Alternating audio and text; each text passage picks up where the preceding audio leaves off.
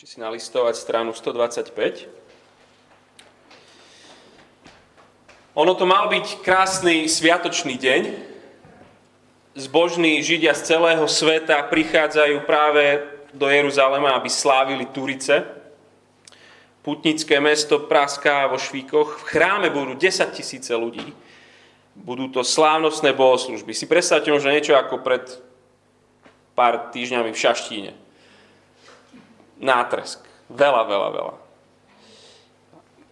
A nič netušiace zástupy úprimne veriacich ľudí zo všetkých kútov sveta v tento sviatočný deň zažijú zdesenie.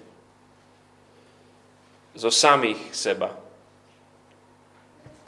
Stane sa to, že oni budú vidieť samých seba vo svojom hriechu tak, aký naozaj sú.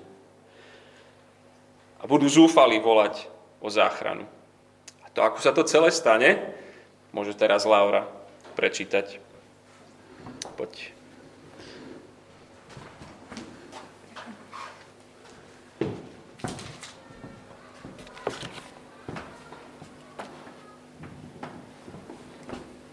Takže skutky 2 od 14. Od 14. verša. Tu sa Peter spolu s jedenáctimi postavil a zvýšeným hlasom ich oslovil. Judskí muži a všetci obyvateľia Jeruzalema. Pozorne počúvajte moje slova a uvedomte si. Títo ľudia nie sú opití, ako sa domnievate. Vedie iba tretia denná hodina. Ide však o to, čo povedal prorok Joel. V posledných dňoch, hovorí Boh, Vylejem svojho ducha na každé telo. Vaši synovia a vaše céry budú prorokovať, vaši mladíci budú mať videnia a vašim starcom sa budú snívať sny. V tých dňoch vylejem svojho ducha aj na svojich služobníkov a svoje služobnice a budú prorokovať. Urobím divy hore na nebi a znamenia dolu na zemi. Krv, oheň a kúdoly dymu. Slnko sa premení na tmu a mesiac na krv, skôr ako príde pánov deň, veľký a slávny. Vtedy bude zachránený každý, kto bude vzývať pánovo meno. Muži Izraela, počujte tieto slova. Ježiša Nazareckého Boh medzi vami potvrdil mocnými činmi, divmi a znameniami, ktoré uprostred vás, ako sami viete, vykonal Boh skrze Neho. A tohto muža, vydaného na základe určeného Božieho zámeru a predvídania, ste rukou zločincov pribili na kríža zabili, Boh ho však skriesil a zbavil mu k smrti, lebo ho nemohla držať vo svojej moci. Dávid o ňom totiž hovorí, Pána som videl ústavične pred sebou, pretože je po mojej pravici, aby som nezakolísal. Preto sa potešilo moje srdce a môj jazyk zaplesal. Ešte aj moje telo bude odpočívať v nádeji, lebo nenecháš moju dušu v podsvetí a nedopustíš, aby tvoj svety videl porušenie. Dal si mi spoznať cesty života a naplníš ma radosťou pred svojou tvárou. Muži, bratia, smiem vám smelo povedať aj toto. Patriarcha Dávid zomrel a bol pochovaný. Jeho hrob sa až do dnešného dňa nachádza u nás. Keďže bol prorokom a vedel, že Boh sa mu prísahou zaviazal, že posadí na jeho trón potomka z jeho bedier, videl dopredu a Kristovo vzkriesenie ohlásil výrokom ani nebol ponechaný na, ponechaný na pospas svetiu, ani jeho telo nevidelo porušenie. Tohto Ježiša Boh vzkriesil a svetkami toho sme my všetci. Bol vyvýšený Božou pravicou a prijal od Otca prísľubeného Ducha Svetého. Vylial ho a vy to teraz vidíte a počujete. Veď Dávid nevstúpil na nebesia a predsa sám hovorí. Pán povedal môjmu pánovi, Seď po mojej pravici, kým nepoložím tvojich nepriateľov za podnožku tvojim nohám. Nech teda celý dom Izraela s istotou vie, že Boh toho Ježiša, ktorého ste vy ukrižovali, urobil pánom aj Mesiašom. Keď to počuli, boli zasiahnutí v srdci a oslovili Petra a ostatných apoštolov. Muži, bratia, čo máme robiť? Peter im povedal. Kajajte sa a každý z vás nech sa nechá pokrstiť v mene Ježiša Krista na odpustenie svojich hriechov a dostanete dar Ducha Svetého. Veď tento prísľub patrí vám a vašim deťom, ako aj všetkým vzdialeným, ktorých si povolá Pán, náš Boh. A ešte mnohými inými slovami ich zaprisahával a napomínal. Zachraňte sa z tohto zvráteného pokolenia. Tí, čo prijali jeho slovo, boli pokrstení a v ten deň sa pridalo k ním asi 3000 duší.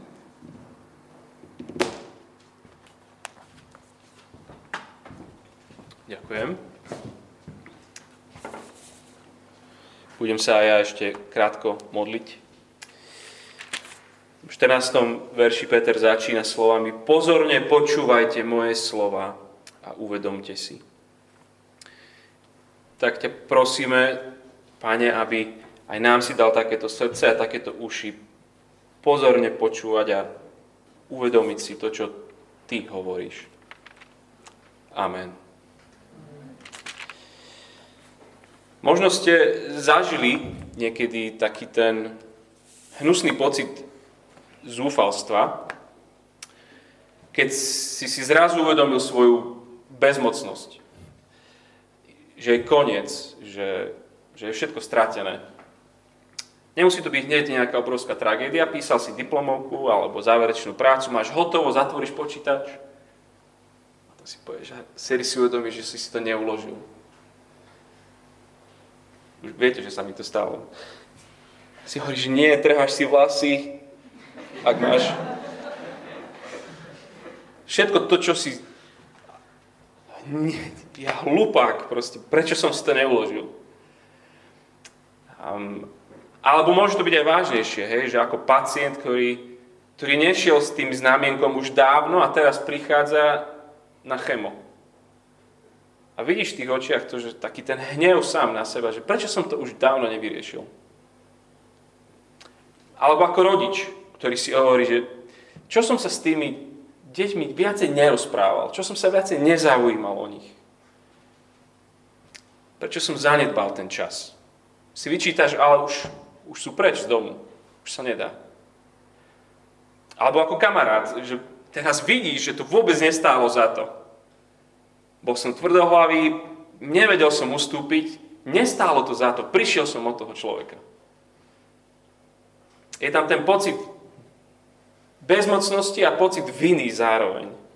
Taký ten neuniknutelný, tríznivý, že ja si za to môžem sám. Že som to pokašľal. A už teraz neviem na to nemyslieť, neviem to na nikoho zvaliť, neviem sa vyhovoriť, neviem to zaprieť, neviem nič. Som, som vinný a cítim sa vinný. A presne takto sa v toto sviatočné ráno na Turice cíti 3000 ľudí. Úprimne veriacich ľudí. Akurát, že ich vina je v tom, že odmietajú Krista. Odmietli Krista. Že ukrižovali svojho Mesiáša. Ocitnú sa nejakým zvláštnym spôsobom na kázni, kde skrze toho kazateľa Boh usvedčí ich srdcia. Čítame tam na konci, že sú zasiahnutí v srdci a volajú v podstate v beznadeji, že muži, bratia, čo, čo máme robiť? Ale poďme po poriadku. Celý ten deň je totiž neskutočne výnimočný. A pred dvoma týždňami aj my tu sme pozerali do tých prvých 13 veršov 2. kapitole a sú, sú o tom, že Ježiš naozaj vystúpil na trón, trón celého vesmíru a vylial na celú církev, na všetkých svojich nasledovníkov Ducha Svetého tých bolo 120 vtedy, tá Božia osobná zmocňujúca prítomnosť teraz naplnila celú církev, aby svedčili všetkým ľuďom. To bola tá pointa, že každý každému o Kristovi. Každý každému o Kristovi. Na, na to prišiel Duch Svetý tedy. A židovskí pútnici v Jeruzaleme zo všetkých kúskov sveta sú prekvapení, že počujú o veľkých Božích veciach všetci vo svojej materinskej reči žasnú. Niektorí sú v rozpakoch, niektorí si robia srandičky, že to burčiak museli si dan ráno dať. A námestie sa postupne zaplňa tisíckami ľudí. Apoštol Peter, ten jeden z tých sedliackých nasledovníkov Ježiša tam zo severu, čo ani vyslovovať poriadne nevedia tu ich, ten ich jazyk, aby vysvetlil všetko, čo sa deje, sa postaví a káže. A káže presne tak, ako ich to Ježiš učil. káže na texty zo starej zmluvy, káže na text z proroka Joela, zo žalmov a dokazuje, že všetky písma svedčia, že Ježiš je Mesiáš. To ich Ježiš učil. Potom ako stál z mŕtvych, toto im ukazoval. A inak všimnite si, že toto je deň, keď sa aj církev dodnes si pripomína vyliate ducha. O čom je tá kázeň? Nie o duchu. O Ježišovi. A každý dobrý kazateľ má hlavný zámer svojej kázne a u Petra je to verš 36. Tam to vrcholí. Prečítajme. Nech teda celý dom Izraela s istotou vie, že Boh toho Ježíša, ktorého ste vy ukrižovali, urobil pánom a Mesiášom. Inak na to, že niekto dal tejto Lukášovej knihe názov Skutky, ak ste ju niekedy čítali, je tam až príliš veľa kázní. Lebo pamätajme, Boží nezastaviteľný plán bol čo? Aby slovo, aby svedectvo o Ježišovi sa dostalo až na koniec sveta. Takže tu je prvá kázeň, je odvážna, vyrušuje ľudí, odhaľuje srdcia ľudí a usvedčuje. Ale v prvom rade je to kázeň o záchrane. Neviem, ako mal osnovu Peter, ale z tohto, čo tu je, prvý bod, prečo potrebujeme zachrániť, druhý bod, kto je záchranca a tretí bod, ako sa dá zachrániť. Prečo potrebujeme zachrániť?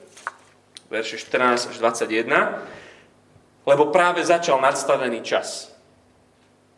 Peter všetkých na námestí poprosia, aby si vyťahli mobil, aby si naskrolovali knihu Joela, tretiu kapitolu. Možno povedal, že v zborových tých Bibliách, strana 907. A možno si spomeniete, že takto pred rokom aj dačo sme spolu prechádzali celou touto knihou Joela. A som sa pozrel, že aký sme dali názov tej kapitole 3, keď som tu kázal to volalo, že posledná výzva. Tak sa volala tá séria a názov kázne bol Nadstavený čas. Čítam od 15. verša. Títo ľudia nie sú opití, ako sa domnievate, vedie iba 9 hodín ráno. To, čo vidíte, ide však o to, že čo povedal prorok Joel. V posledných dňoch, hovorí Boh, vylejem svojho ducha na každé telo. Vaši synovia aj vaše céry budú prorokovať. Vaši mladíci budú mať videnia a vašim starcom sa budú snívať sny. V tých dňoch vylejem svojho ducha aj na svojich služobníkov, svoje služobnice a budú prorokovať. Urobím divy hore na nebi a znamenia dolu na zemi, krv, oheň a kúdoli dymu. Slnko sa premení na tmu a mesiac na krv, skôr ako príde pánov deň, veľký a slávny. Vtedy bude zachránený každý, kto bude vzývať pánovo meno. Dnes sa naplnilo toto slovo. Všetci ste toho svetkami. Duch bol vyliatý na každého, kto nasleduje Ježiša. Nezáležalo na pohlaví, na veku, nezáležalo, či si otrok, alebo či si slobodný. Na všetkých, ktorí boli skutočne Boží ľud. Na všetkých bol vyliatý Duch Svetý. A všetci, čo robia? Ohlasujú. Všetci sú prorokmi. Byť prorokom znamenalo byť ústami niekoho. Presne to sa tu deje v Jeruzaleme. Každý, každému o Kristovi. Peter hovorí, viete, čo toto znamená ľudia? Toto, čo tu vidíte, to je presne, čo písal Joel. Znamená to, že viete, kde sme? Sme v nadstavenom čase.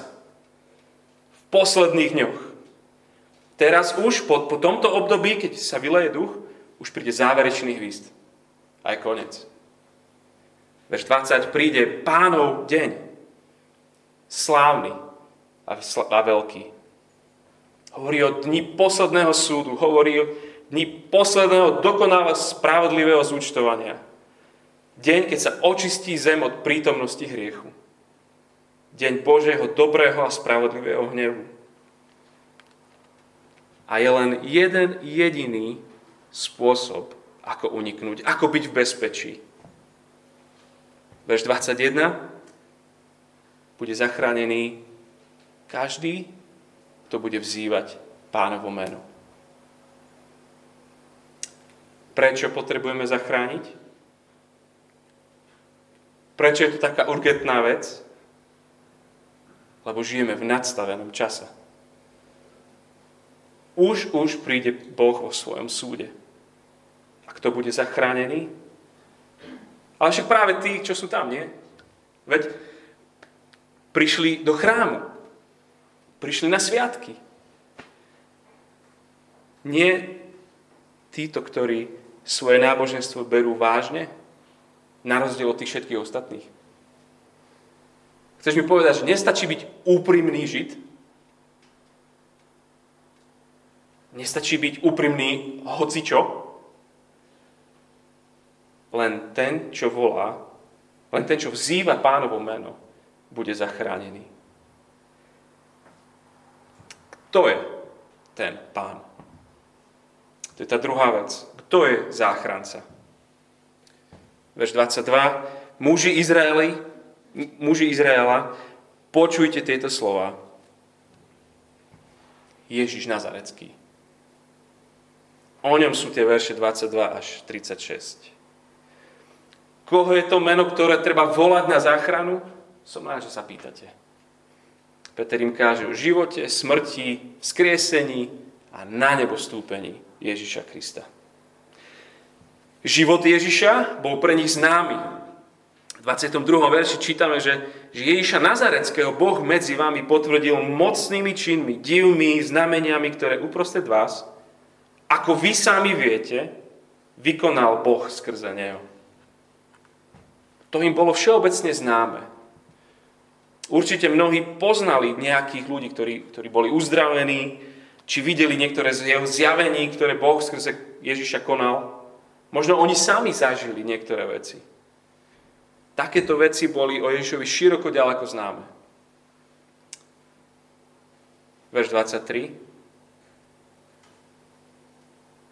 Vy ste ho rukou zločincov pribili na kríž a zabili. Fú. Peter je priamy a odvážny. Vy ste ho zabili.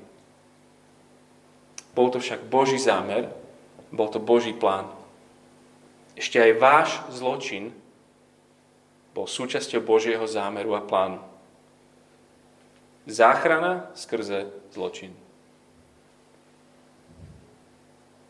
OK. Život a smrť Ježiša pre nich sú to známe skutočnosti. Teraz príde to prekvapenie v tejto kázni, lebo 24. verš Boh ho však skriesil. Pre Žida to je, že hm, nie. Skriesenie sa nedeje uprostred dejín. Oni verili v skriesenie, ktoré bude na konci dejín, ale že by niekto uprostred dejín vstal a zmrtvý, také nie. Počúvajte, dva dôkazy. Prvý, svedčia o tom naše písma. A vlastne vždy, keď niekto káže k Židom, knihe skutkov, apeluje na ich písma. Tak, znova im hovorí, teraz si nalistujte Žalm 16, verše 8 až 11, a ja to prečítam 25. až 28. verš. Dávid o ňom totiž hovorí, Pána som videl ustavične pred sebou, pretože je po mojej pravici, aby som nezakolísal. Preto sa potešilo moje srdce a môj jazyk zaplesal. Ešte aj moje telo bude odpočívať v nádeji, lebo nenecháš moju dušu v podsvetí a nedopustíš, aby tvoj svetý videl porušenie. Dá si mi spoznať cesty života a naplníš ma radosťou pred svojou tvárou. Potom im hovorí, viete, ako s istotou vieme, že tento žalm kráľa Dávida nie je o Dávidovi. Hovorím ďalej, veď tu v Jeruzaleme má svoj hrob. A keď chcete, sú tam jeho práchnivejúce kosti. Takže určite nehovorí ho o sebe, lebo, lebo ten žalm je o tom, že nebol ponechaný na pospas pod svetiu. Ani jeho telo neuvidelo porušenie. No ale Dávidové telo sa dávno rozpadlo. Čiže David nehovorí o sebe, hovorí o niekom, kto bude vzkriesený a preto bude kráľom na veky na jeho tróne. Vidíte, Peter hovorí, to je dôkaz číslo jedna. Naše písma, naša autorita očakávajú vzkriesenie väčšného kráľa. Dôkaz číslo 2. 32. verš.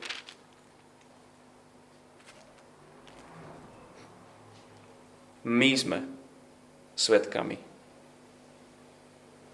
Toho Ježiša Boh skriesil a svetkami toho sme my všetci.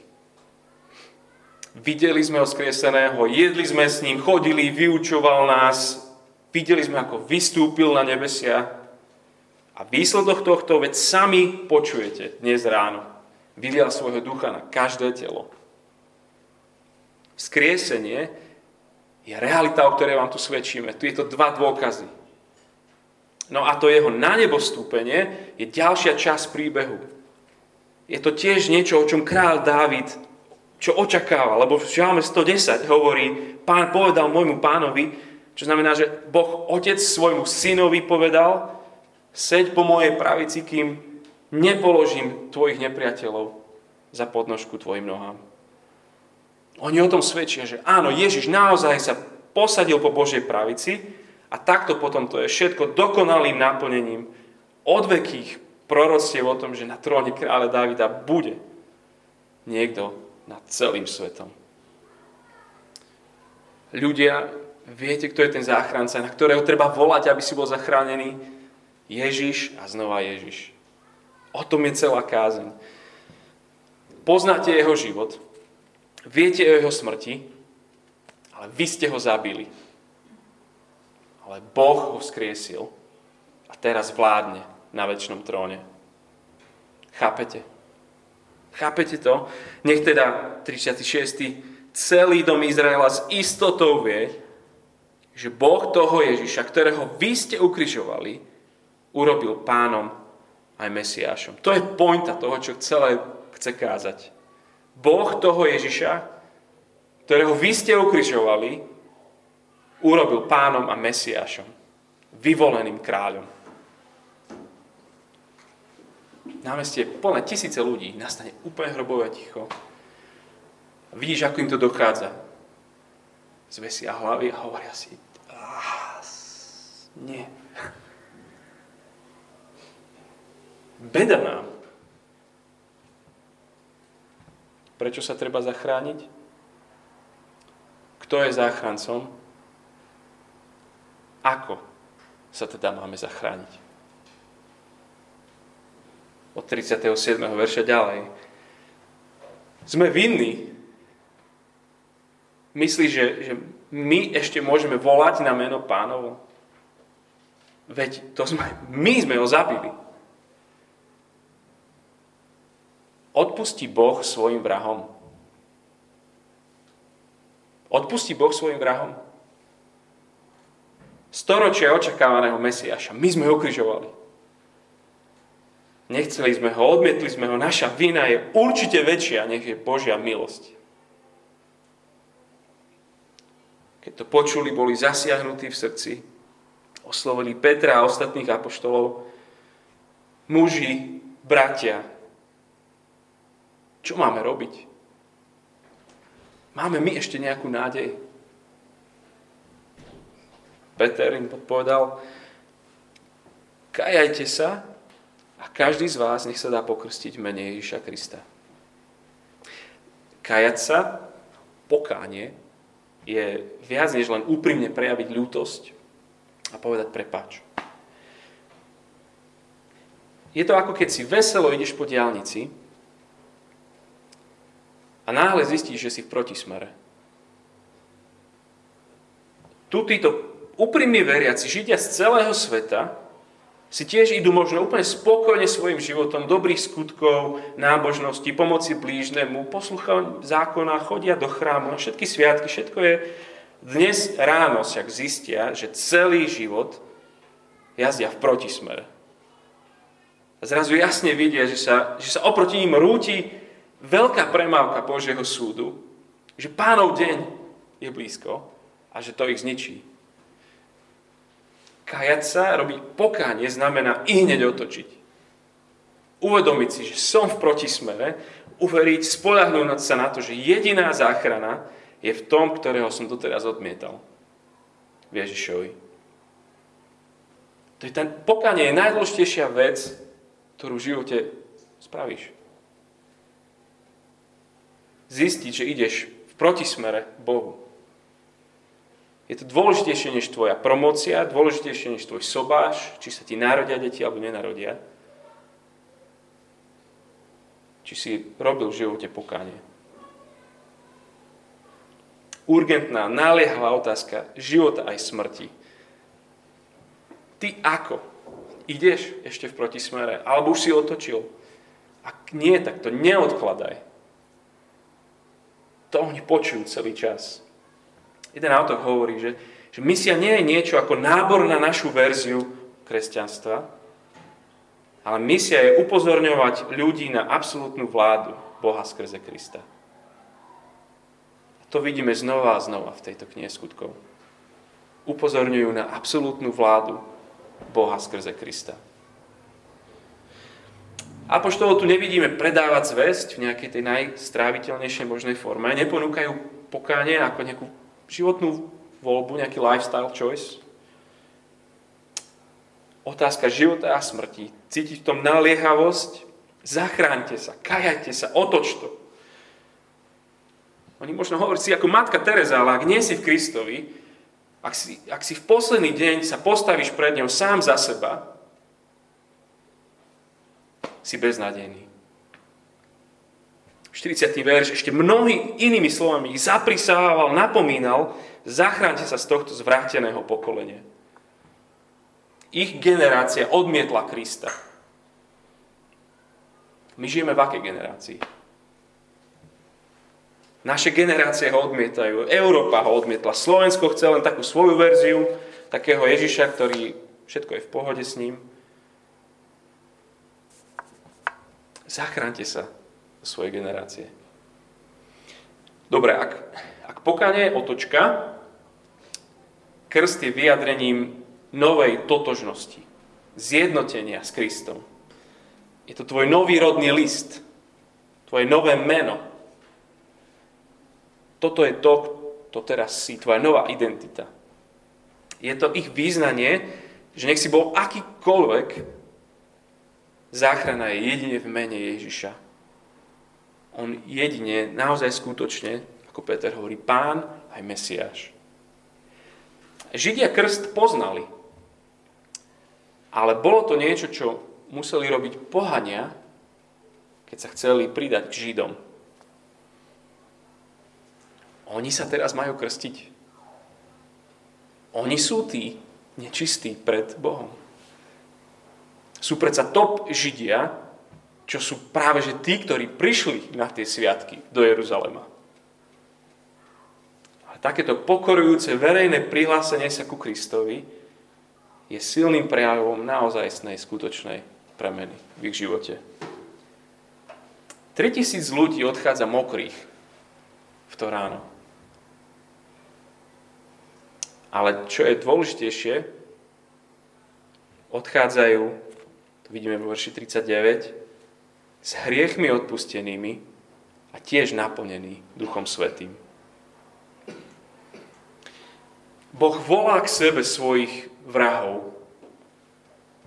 Nevyráža to dých? Už si niekedy pochyboval, či je Boh ochotný Už si niekedy pochyboval, či je Boh ochotný odpustiť úplne všetko? Keď o tom budeš najbližšie pochybovať, spomen si na námestie plné vrahov Ježiša. Posledná výzva, priatelia. Aj my žijeme v nadstavenom čase. Môžeme byť úplne hľadajúci, úprimne nábožní, úprimne hoci čo môžeme byť. Ale len ten, koho pánom je Ježiš, bude zachránený. Počujeme aj my tú naliehavú výzvu. Neodkladaj to. Ježiš je jediný pán, pod ktorého vládou je skutočná sloboda. On je jediný Mesiáš, jediný kráľ, ktorý dal svoj život, aby tak zachránil svojich zbúrencov. Jediný. Môžeme sa teraz modliť. Duch Svetý, prosíme, aby aj naše srdcia si zobudil k tej realite toho, že sme v nadstavenom čase. Že sme v nadstavenom čase my, aj svet, v ktorom žijeme. Že jediný,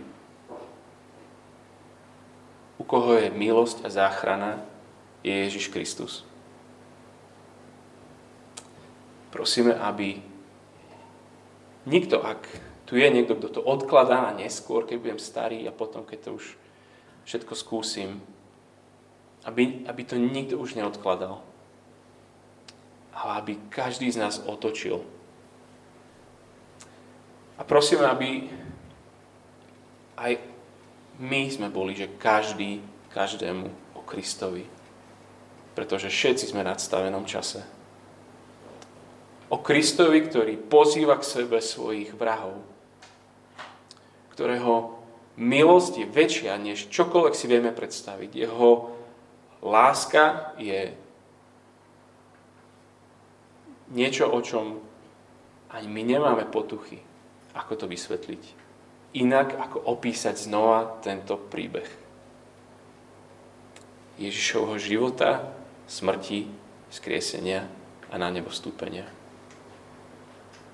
Chceme počuť a daj nám prosím srdcie, ktoré robia pokáne a veria. Amen.